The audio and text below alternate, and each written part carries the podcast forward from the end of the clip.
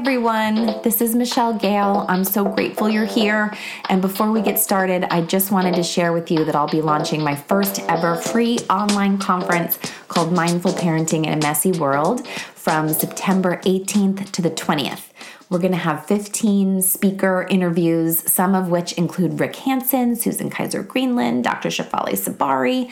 You can register at conference.michellegale forward slash podcast. Make sure to register here because I'll be sending my podcast listeners a free bonus webinar titled big emotions and what to do with them. You can also find that link in the podcast notes. And I'm also offering a four week online course in October called Mindful Parenting The Foundations of Practice. It'll be a weekly course focused on mindfulness of the breath, body, emotions, and thoughts. We'll have a private Facebook group and weekly practices and it'll be recorded each time so you can watch whenever it works for you. I'd love to have you join me. You can go to my website, beamindfulparent.com, for more information, or just sign up to my weekly email list and you'll stay up to date on all the ways we can grow together as a community. And you will also receive my weekly musings. Enjoy the podcast. Thanks for being here. Hi, everyone. My name is Michelle Gale. I'm your host. Welcome. I am here today with the amazing Andrew Newman. And he has actually been on my podcast before. We've been friends for a few years now. He does beautiful work in the world. Let me read a little bit about him to you. Um, Andrew has followed his deep longing for connection and his passion for spiritual development in a 12 year long study of healing. He's a graduate of the Barbara Brennan School of Healing and a qualified non dual Kabbalistic healer. Did I say that right, Andrew? Kabbalistic? Did I yep, say that? Kabbalistic. Kabbalistic. He's been actively involved in men's work through the Mankind Project since 2006. His portfolio of work alongside his therapy practice includes publishing over 1,500 donated poems as the poem catcher, volunteer coordinator for Habitat for Humanity in South Africa, and directing Edinburgh's Festival of Spirituality and Peace. Welcome, Andrew. Thanks, Michelle. What a great pleasure to be sitting with you again. It's so nice to have you. And, you know, I'd love to start off by talking about um, this circle work I know that you've been involved in. Before we came online, we were realizing we have this connection. My husband's been very involved in the Mankind Project for many years, sitting in circle. And I know that's something you share within the Mankind Project and previously in South Africa. Yeah? Could you yeah. talk a little bit about that? Yeah, way back in 2006, I discovered the men's work of the Mankind Project. At the time, I was training in healing schools that were very, uh, uh, let's say, 80% female. Um, mm-hmm. And and I complemented that by getting into the men's work. And I started sitting in circle. And the language became normal for me. So you hear me say, I'm used to sitting in circle. I'm used to calling circle. In other words, inviting people into circle. Mm. Uh, I feel whenever whenever that happens for me, it's a container for uh, my own personal safety and where I can drop and be much clearer within myself about what's going on inside of me. So I mm. truly believe that uh, that we are circle people. That the original villages that we all stem from um, uh, were all circles for many good reasons, um, mm. and places where we could uh, rest heads and and uh, uh, on shoulders and feel each other's heartbeat and sit knee to knee and. Um, you know, those are some values that I'm, I'm hope. I, I, see that, you know, I see that in the corporate world, and I see that in the um, the uh, um, the academic world and the place that you, you, know some, sometimes for kids in their training that we, that we put in very neat rows um, and we don't get to have the connection and the and the sense of belonging that a circle does. So um, yeah that's uh, that's that's why the next story you know? Exactly. That's such a good lead in would you would you show us the cover? Uh, so i didn't mention that andrew has this amazing group uh, um, all the what is it called? The conscious bedtime stories. It's a club. You can buy them individually but it's also a club. T- tell us a little bit about conscious bedtime stories. Wait hold it up again. The circle people. This is going to be the yeah. new one of the new books. We are circle people. We are circle people. So and uh, and there's this uh, um, helping children find connection and belonging in the modern day village. Uh, and so a mysterious visitor from a faraway place arrives in the square village bringing long forgotten wisdom weaving beautiful healing melodies. And we get to follow the visitor's wisdom through dreamland and fire as the square people rediscover connection, softness, and happiness. Mm, and there's another vocal you show. I actually got to give one of the uh, acknowledgments for. One of my friends I wrote something really kind for the back of this. This is oh, the girl yes, with the eyes. The girl with the waterfall eyes. Yeah, and look, I'll hold one. I have the hug who got stuck which is one of our favorites. We have all of them and we love them. So they're just beautiful stories for bedtime. And I've got to give a big shout to Alexis, who's the illustrator. I mean, she Alexis Aronson back in Cape Town, South uh, Africa. What an amazing job she's done on these. Oh my goodness, her artwork is just breathtaking. It's just breathtaking. And this leads into um, you gave a TED talk on this recently around, te- you share. What was the TED talk about? Well, it's titled Why the Last 20 Minutes of the Day Matter. And um, this is something that I got uh, got super fascinated with when I was training as a healer and learning how to help people in, on their uh, journey to kind of um, well, in a, in a, way, if I was talking about an adult, I might talk about redirecting the adult soul back to its true essence. Ah, um, wait, pause for a second. So, redirecting the the adult soul back to its true essence back to its true essence. Can you speak to that a little bit more? I'm not letting you go on too quickly from okay. that one. Well, it seems that that on our journey as we grow up, we uh, we start to get scared and defended by things in the world, mm-hmm. um, and we start to perceive the world to be um, uh, more hostile than it is in its true nature. Mm. And and then so so you know we would take a take a playground incident happening with a kid. You know, you were sharing that. Uh, yeah, my son uh, got hit yesterday. Mm-hmm. Your son got hit, right? So now, if he if he layers a belief system on top of that and starts to get develop a sticky thought that says, uh, you know, I'm not I'm not safe on the playground, then he's going to spend his his lunches sitting inside and he's not going to go out and play. Yeah. Fast forward that 20 years' time, we've forgotten about this one little incident that happened on the playground, but for some other reason, he doesn't like to leave the house right?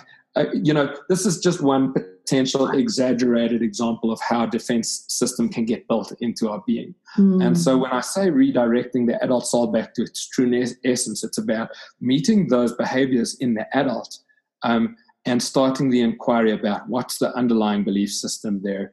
Um, mm. And, and, and uh, you know, skillfully and, and with hope and with some luck and of course with some spiritual support coming all the way back to, um, to this space inside which is free to run on the playground um, of life. Yeah, that's so. that worked out right as a metaphor, didn't it? yes, and you know, I I feel like your books and certainly the work that I do in the world and many others of our colleagues, um, we're doing a lot of the work to try to help um, help avoid some of that, right? So if I think about the conversation I had with Brody when he got home yesterday, you know, he told me what happened. You know, I sat with him, I let him share how he felt. And then we talked about the boy that did this to him. And I said, well, what do you think is going on inside for him? You know, what do you think is happening? So, you know, we'll go into our whole conversation, but the intention of my conversation was for Brody to find empathy, you know, and to even find some compassion um, for this boy who we know, you know, he's a neighborhood kid. Um, instead of just kind of shutting off to him, you know, and and having that lesson that, you know, children who hurt people are hurting inside, right? So I, I think that's part of the beauty of your work.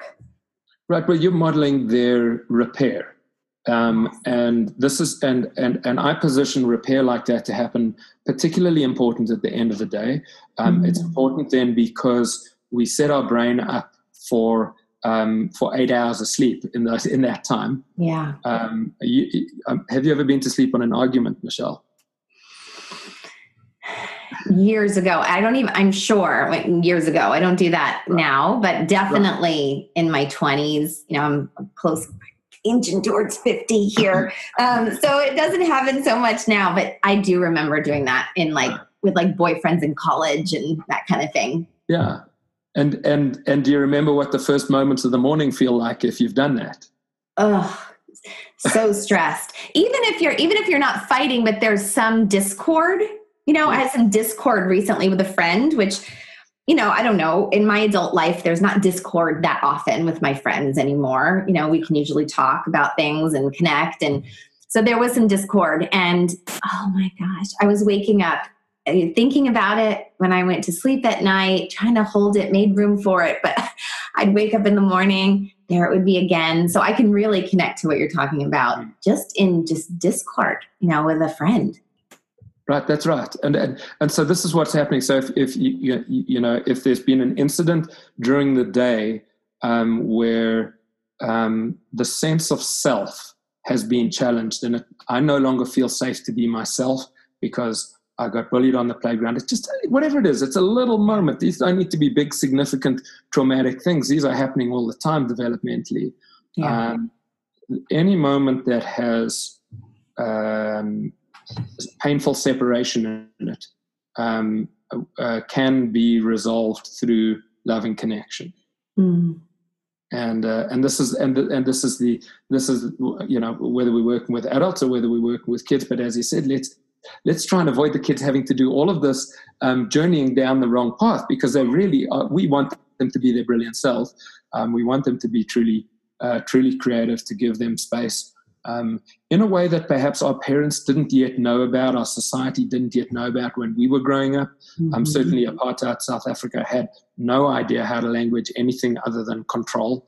Um, and uh, and so you know those those pathways are painful. Um, and I love what you just said. You know, you sat down and you spoke to him about the neighbor and about the fact that he's probably hurting, and then and then also made sure that there isn't like a revenge cycle about to happen.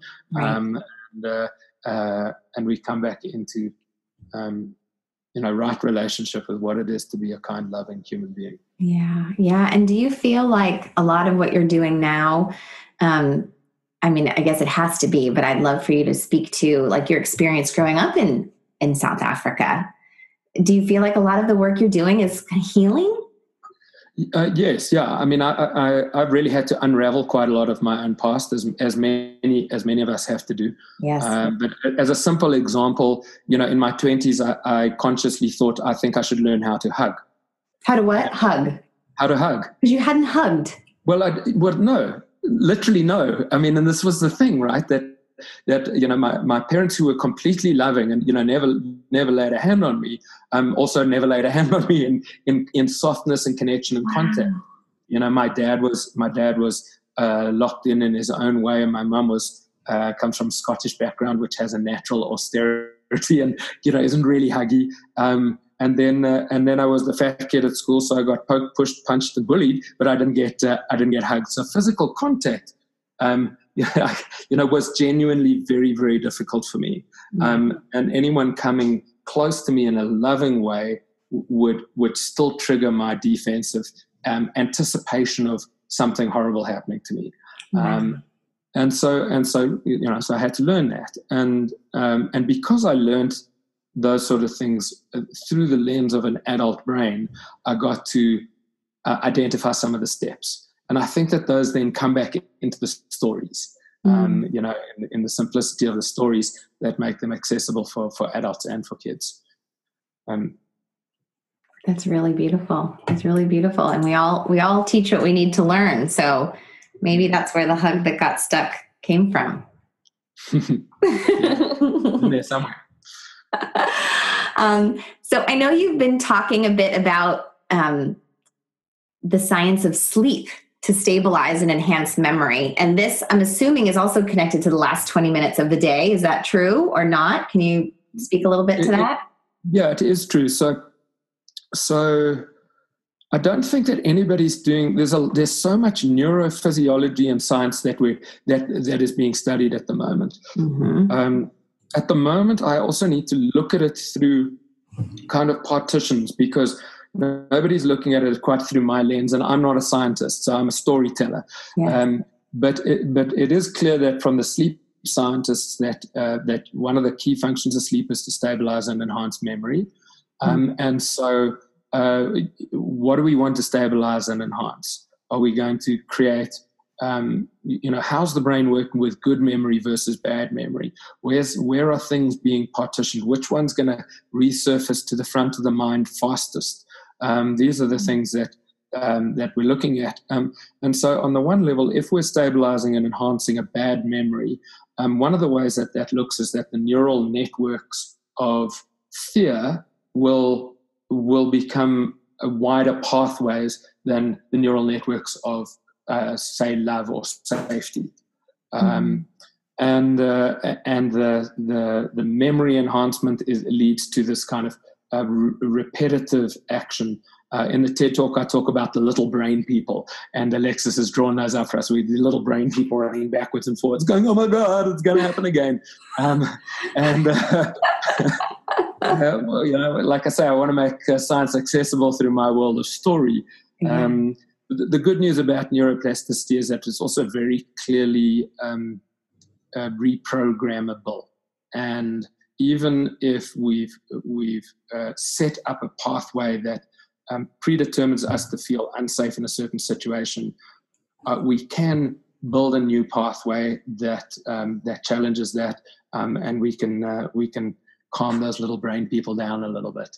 Mm, and I could even imagine, um, you know, sometimes when I'm journaling and you know I'm struggling with something or there's a problem or issue, I'll often um, try to write like what could be the best possible outcome you know often if i'm needing to have a difficult conversation as well with someone um, that's a question i often ask myself like what what is the best what what could i imagine as the best possible outcome so i can almost imagine using this in a way of you know thinking having a memory noticing you know we have to have mindfulness to notice that we're having that memory and that it's mm. causing us you know some constriction or stress or worry and then to um, to imagine, you know, what's possible. Right? I, I can imagine having some practices around this. Right. That yeah. that that imagine that imagination um, uh, practice is doing that neural network formation process. So you you start mm-hmm. to develop positive neural networks. I did a um, an amazing training by uh, Susan Anderson, which was a, an abandonment recovery workshop. Um, mm. You know, a little off topic, but but one of the things that she had people do who are suffering from the pain of of um, of loss, abandoned. yes, is to visualize you, uh, a house, visualize your you know a totally a totally imaginary home, and then go and visit that home you know often and keep visiting it because it does this thing in the in the in the brain that it just settles us. It's like hey i've got a place where i'm safe and where i belong. And um, mm. um, and that once it's created an imagination that's that's good enough. Yeah and you're making me think of how um you know i was adopted from a very young age from the time i was four months old. And and for whatever reason i've always had a very good relationship. You know i'm sure my parents did a really good job with talking about it to me and always making me feel special and um, that this was something you know they picked me and all this. And as i got a little older um, particularly when i got into my teen years you know and learned about like what abortion was right? I'm like well they could have had an, it wasn't quite legal um, in the united states when i was born. It was two years away from roe versus wade but um, but I didn't know that at the time. You know, I was too young to kind of know that. And and so I had this got this story in my mind of gratitude, you know, like wow, um, this person really, you know, gave me this gift of life. They didn't have to. And then when I had my first child, I remember holding him and thinking, oh my gosh, like it was the ultimate sacrifice you know, that this woman made um, to ha- have me and hand me to someone else.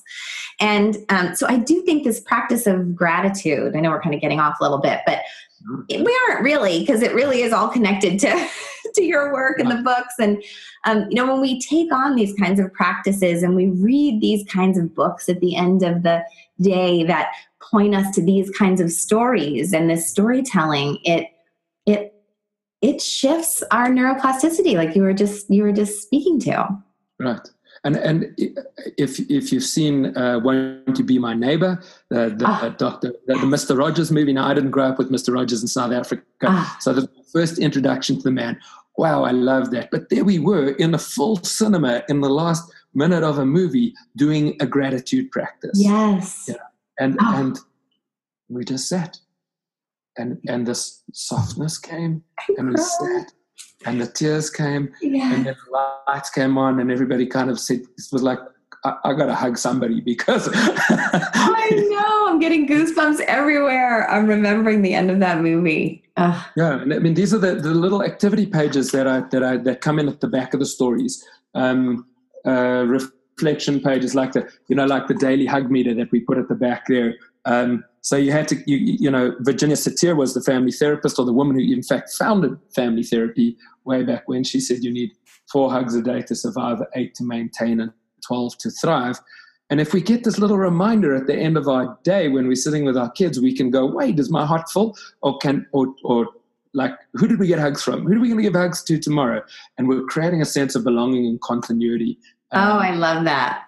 I love that. Until they turn 15, at least my older son. Now I mean even 14, I can't get a hug. Every once once a month, you know, every few weeks, I'm like, okay, Tyler, I'm ready for my hug. Like it needs to be long. it needs to be real.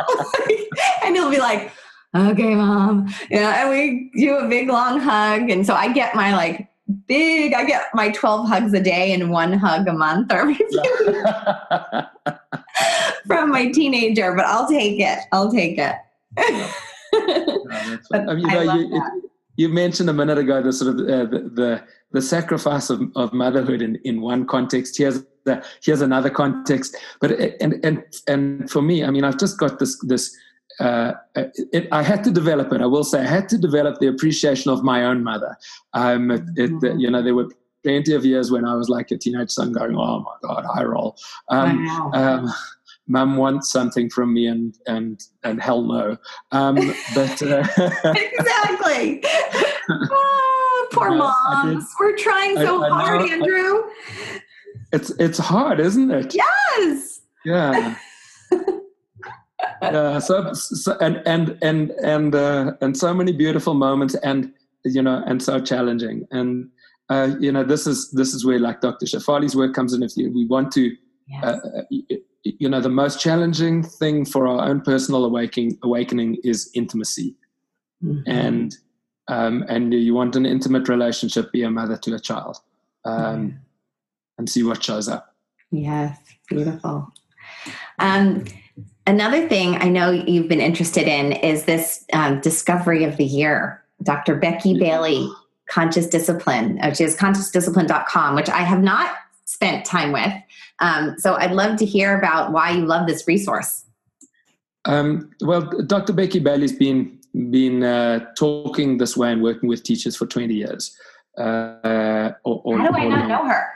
I, that's what I thought when I met her, and that was uh, that was exactly the um, the thinking. And um, she she had this. Uh, her, her, typically, she goes out to other conferences and she gets invited to be keynotes and things like that. She hosted her first conference. Thought that a couple of hundred people would come, and they closed the doors at a thousand teachers Wow.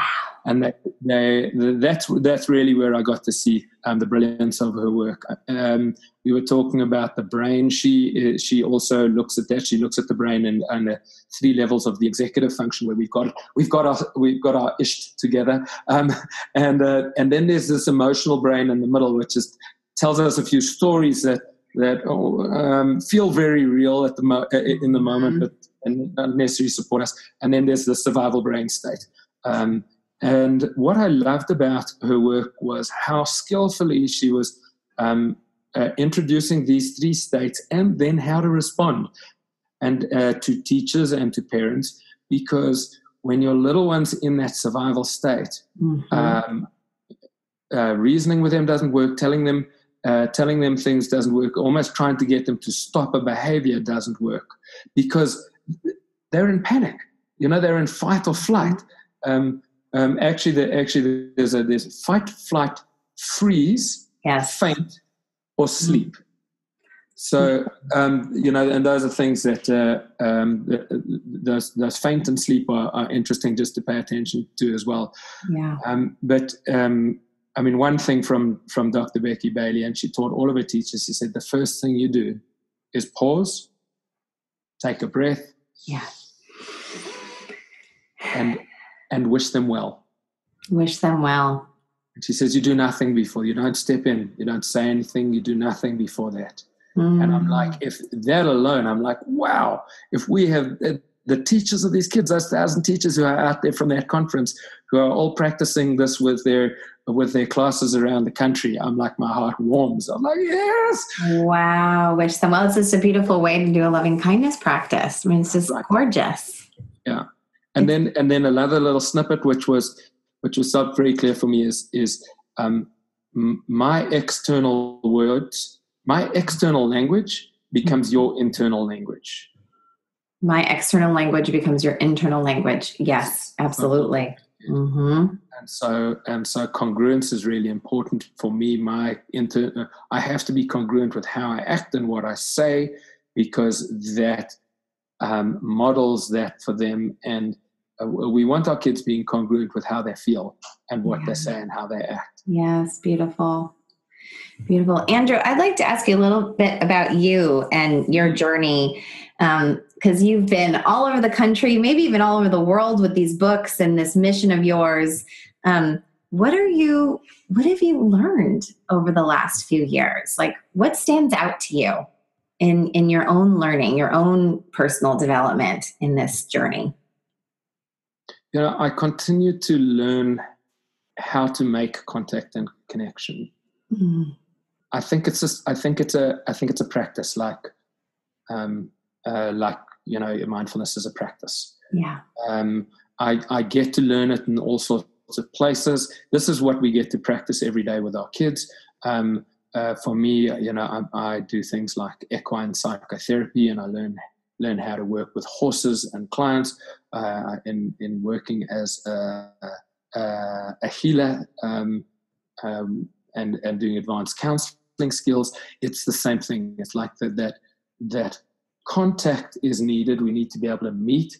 We need to, you know, how we meet and the the, the quality of the touch and the connection um, is what then enables um, something deeper to happen. Mm. Um, and so I feel like I'm I'm learning and nurturing how to create how to create contact and therefore safety, safe contact, safe connection. Mm, beautiful, beautiful. Uh, and and from from the guy who didn't know how to hug, I, I got to say that it, it's you know it's it's a work in progress, right? I mean, I, uh, uh, I, I, definitely definitely don't get it right all the time. I got some big some big gumboots that I put on and walk walk over over little things that I didn't mean to squash, and then I'm like, oh no. Right. And we learn right. to forgive ourselves. Oh, forgiveness uh-huh. is a big one. And then we go into repair, right? Um, yeah. And um, you know there's this uh, in your in your favorite news story the the girl with waterfall eyes ah.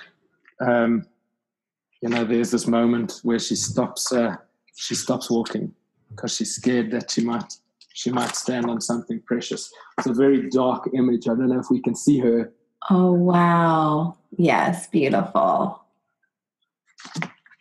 Because i don't want to stand on anything precious. I want to walk with um, with presence and with fullness of self, but with also you know kindness and awareness of what's around me.